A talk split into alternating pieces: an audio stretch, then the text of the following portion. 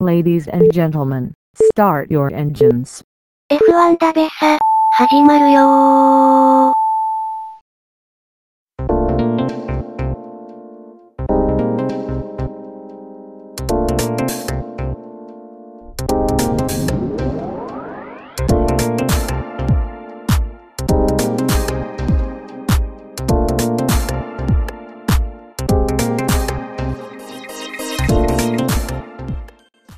はい、どうも、ドンです。えー、このドンがお送りする F1 ダベサは第80回目を迎えました。ありがとうございます。はい。えー、というわけで、えー2011年2月に始まったこの F1 ダベサも、えーもう80回ということで、まあ、100回までね、もうすぐということで頑張っていきたいというふうに思います。えそれでですね、え前回予告した通り、F1 ダベサファーストシーズン、セカンドシーズンはすべて削除させていただきました。もうネット上では聞けない状況になっています。まあまだね、サードシーズンはすべてバックナンバー聞けるので、えーぜひともね、過去の放送聞きたいという方は、まあ、ニコニコ動画でも、Windows ライブさんでも、ポッドキャストでも聞けるので、えーぜひとも聞いてみてください。よろしくお願いします。はい、ということで、えっ、と、あ、あとですね、えっ、と、前回言った、あの、生放送をやるということを僕が言いましたよね。えーまあ、毎週日曜日配信というのが、毎週できなくなることがあるかもしれないので、配信できない場合は生放送するということを言ったんですけども、まあ、それに関する情報はエンディングに、えさせていただくので、まあ、番組、え最後まで聞いてみてください。よろしくお願いします。はい、というわけで、F1 シーズンですけども、もう何気に開幕なんですね。なんか今回のオフシーズンは、なんか短かったような感じがします。なんかあっという間にね、えー過ぎたような感じがして、まあ、もうちょっと休みたいなっていう思いがね、あの僕がするんですけれども、まあ、来週開幕です。えー今年もオーストラリア・メルボルンにある、えーアルバートパークサーキットで、え開幕戦が行われます。えというわけで今回の F1 ダベスさんは、え開幕戦にまつわるお話を、まあ、3年連続同じ話題なんですけどもしたいというふうに思います。まあ、バックナンバーね、ファーストシーズン、セカンドシーズン聞けなくなったので、まあ、新たにね、記録を残すということで、ちょっと新しい話題も含めて、え3年連続同じ、開幕直前スペシャルはしたいというふうに思います。はい、というわけで、えーっと、今回の F1 ダベサも、元気いっぱいで頑張っていきたいと思います。はい、というわけで、どんな F1 ダベサ、この番組は、ポッドキャストシンジケート 710kHz をキーステーションに、北の大地北海道から全世界の F1 ダベサリスナー配信を行っています。はい、えージングラとは特集です。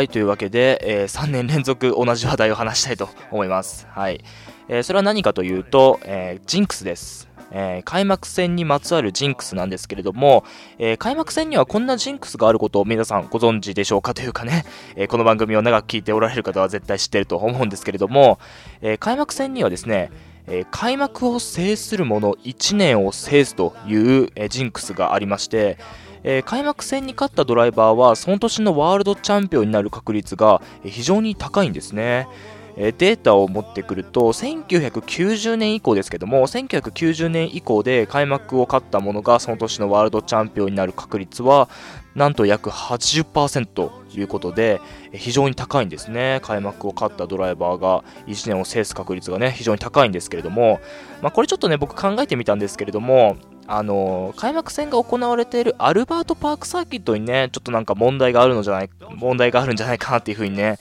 考えるんですけれどもあのスペイングランプリを勝ったドライバーがその年のワールドチャンピオンになる確率が高いっていうジンクスもあってやっぱりサーキットであのそういう風になんて言うんでしょうかねどのサーキットにも適用できるサーキットっていうかなんて言うんでしょうかね あのなんかオールマイティーなサーキットみたいな、なんかこのサーキットで勝ったら他のサーキットでもね、いろいろ適用できるみたいな、そんなサーキットが、なんかアルバートパークであったり、えスペインのカタロニアだったりするんじゃないかなって僕考えるんですけれども、まあ、いずれにせよ開幕戦で勝ったドライバーがその年のワールドチャンピオンになる確率は非常に高いということなんですね。それでですね、えー僕が、まあ、このことを話した最初が、まあ、ファーストシーズンの第6回だったというふうに思うんですけれども、その時に僕ちょっとね、その開幕戦にまつわるいろんな調べ事をしている中で、こんなジンクスも見つけたんです。えー開幕戦ハットトリックを決めたドライバーがその年のワールドチャンピオンになるということなんですけれども、あのですね、さっきのあの開幕戦で勝ったドライバーが、えーチャンピオンになる確率は80%ぐらいだったんですけども、実はですね、このハットトリックを決めたドライバーがその年のワールドチャンピオンになる確率は、1980年以降で、なんと100%なんですね。あの、これすごくないですか？あの、ハットリックを決めたら絶対ワールドチャンピオンになるということで、ちょっとね、えー数が、まあ、少ないんですけれども、ちょっとデータを引っ張ってくると、1980年以降なんですけれども、1980年、アラン・ジョーンズさんが、えー開幕戦でハットリックを決めて、その年のワールドチャンピオンになりました。そして92年の、えーナイジェル・マンセルさん、そして93年のアラン・プロストさん、そして98年のミカ・ハッキネンさん、そして2001年と2004年のミハエル・シューマッハさん、そして最後、最一番最近なのが2007年の君・ライコネンさんということで、え非常に豪華なメンバーなんですけれども、まあ、この7例しかないんですけれども、その7例が全部ワールドチャンピオンになっているということで、えー今年も、えーとファステストラップ、ポールポジション、そして優勝のハットトリックを決めるとワールドチャンピオンになるかもしれないということで、まあ、最後にやったのがキミ・ライコネンさんだったので、まあ、長い間出てないということなので、ぜひとも頑張ってほしいなというふうに思います。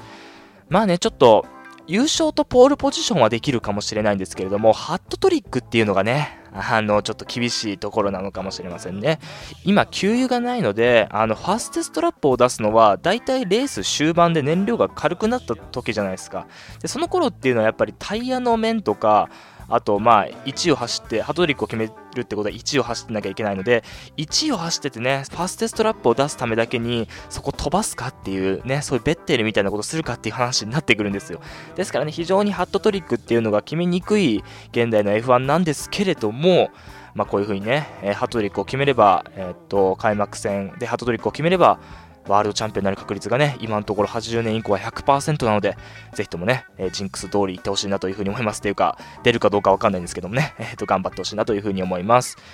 まあ本当にね、えー開幕戦勝ったドライバーがその年のワールドチャンピオンになる確率はね、80%ほどなので、えーぜひとも開幕戦には皆さん注目しましょう。はい、というわけで、えージングル後はもう一つね、開幕戦にまつわるジンクスをお話ししたいと思います。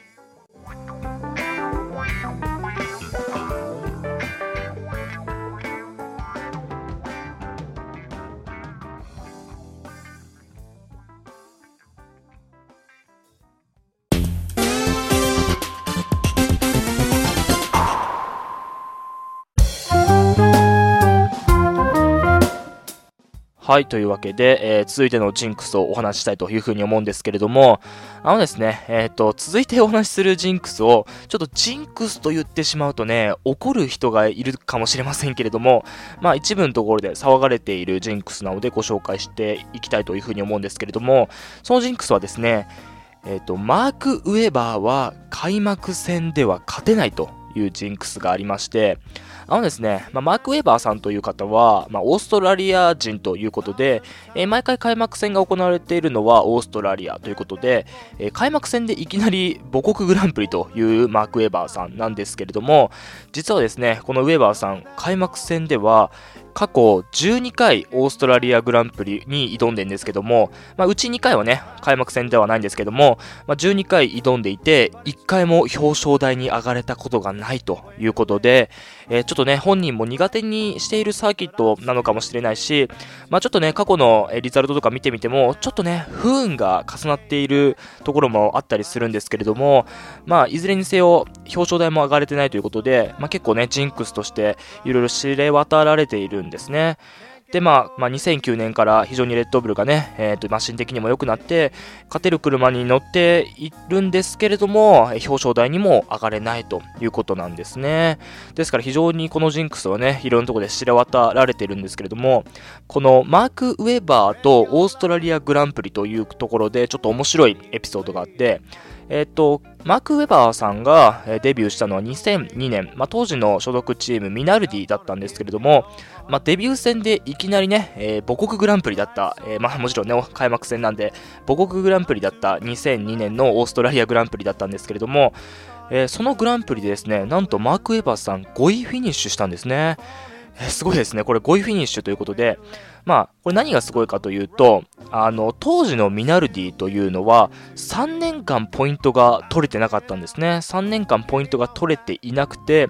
えっと、まあ、久しぶりにポイントが取れたというのが、このマーク・ウェバーさんの5位フィニッシュの母国グランプリだったということなんですね。まあ、当時のミナルディというのは、まあ、そうですね、まあ、今でいうケータハムとか、まあ、そこら辺のチーム、まあ、もうちょっと上かな、えーまあ、トロロッソとか、まあ、その辺のチームだったと思うんです。そのぐらいのね、実力のチームだったと思うんですけれども、まあ、5位フィニッシュということで、非常に素晴らしいと思います。で、そのオーストラリアグランプリ、まあ、もちろん5位なんで表彰台には上がれてないんですけれども、まあ、このオーストラリアグランプリの主催者か、ま、誰かの、まあ、粋な計らいで、あの、5位フィニッシュのマーク・ウェバーさんも、表彰台のセレモニーが終わった後に、表彰台でシャンパンファイトしたっていう、まあ、記憶が僕の中であるんですけども、確かありましたよね。まあ、そんなことで、まあ、そのマーク・ウェバーと母国グランプリというのは、まあ、この2002年のオーストラリアグランプリで非常にね、感動させるものをいただいたんですけれども、未だに、えー母国グランプリのマーク・ウェバーさん、オーストラリアグランプリでは表彰台に上がれていない状況になっています。えー去年は4位フィニッシュということだったんで、まあ、惜しかったんですけれども、えー今年は、えーまあ、表彰台とはとらわれずに、え優勝を目指してほしいですね。あの、頑張ってください。オーストラリア人国民もね、えマク・ウェバーさんの表彰台をね、え待ち望んでるというふうに思うので、ぜひともね、このジンクスを吹き飛ばすような走りを開幕戦では見せてほしいなというふうに思います。まあ、アイルトン・セナさんもね、えー母国グランプリで勝てないというジンクスが、えーまあ、言われていましたけれども、まあ、91年にね、えーそれを吹き飛ばす勝利を挙げましたから、ぜひともマク・ウェバーさんもね、えーそんな風に感動を与えてほしいなというふうに思います。はい、というわけで、えー今回は開幕戦にまつわるジンクス2つご紹介いたしました。本当にマク・ウェバーさん、母国グランプリ頑張ってください。はい、というわけで特集終わりたいと思います。ありがとうございました。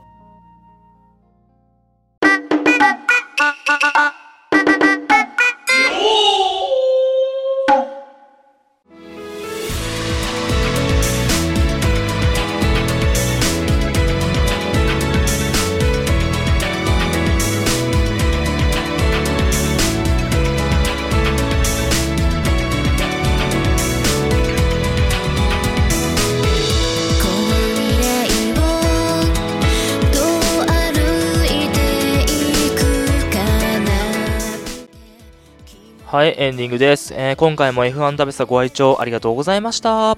はい、というわけで、えーありがとうございました。今回ちょっとね、えー短くて誠に、えー申し訳ありませんでした。まあ、サードシーズンの F1 ダベサをね、まあ、このように20分以内で抑えるようになると、えこれから思うので、よろしくお願いします。はい。えそれでですね、えオープニングで言った、え生放送に関するお知らせなんですけれども、あのですね、まあ、一応ニコニコ動画でやる予定です。で、あの、ニコニコ動画に F1 ダベさんのコミュニティがあることは皆さんご存知でしょうか？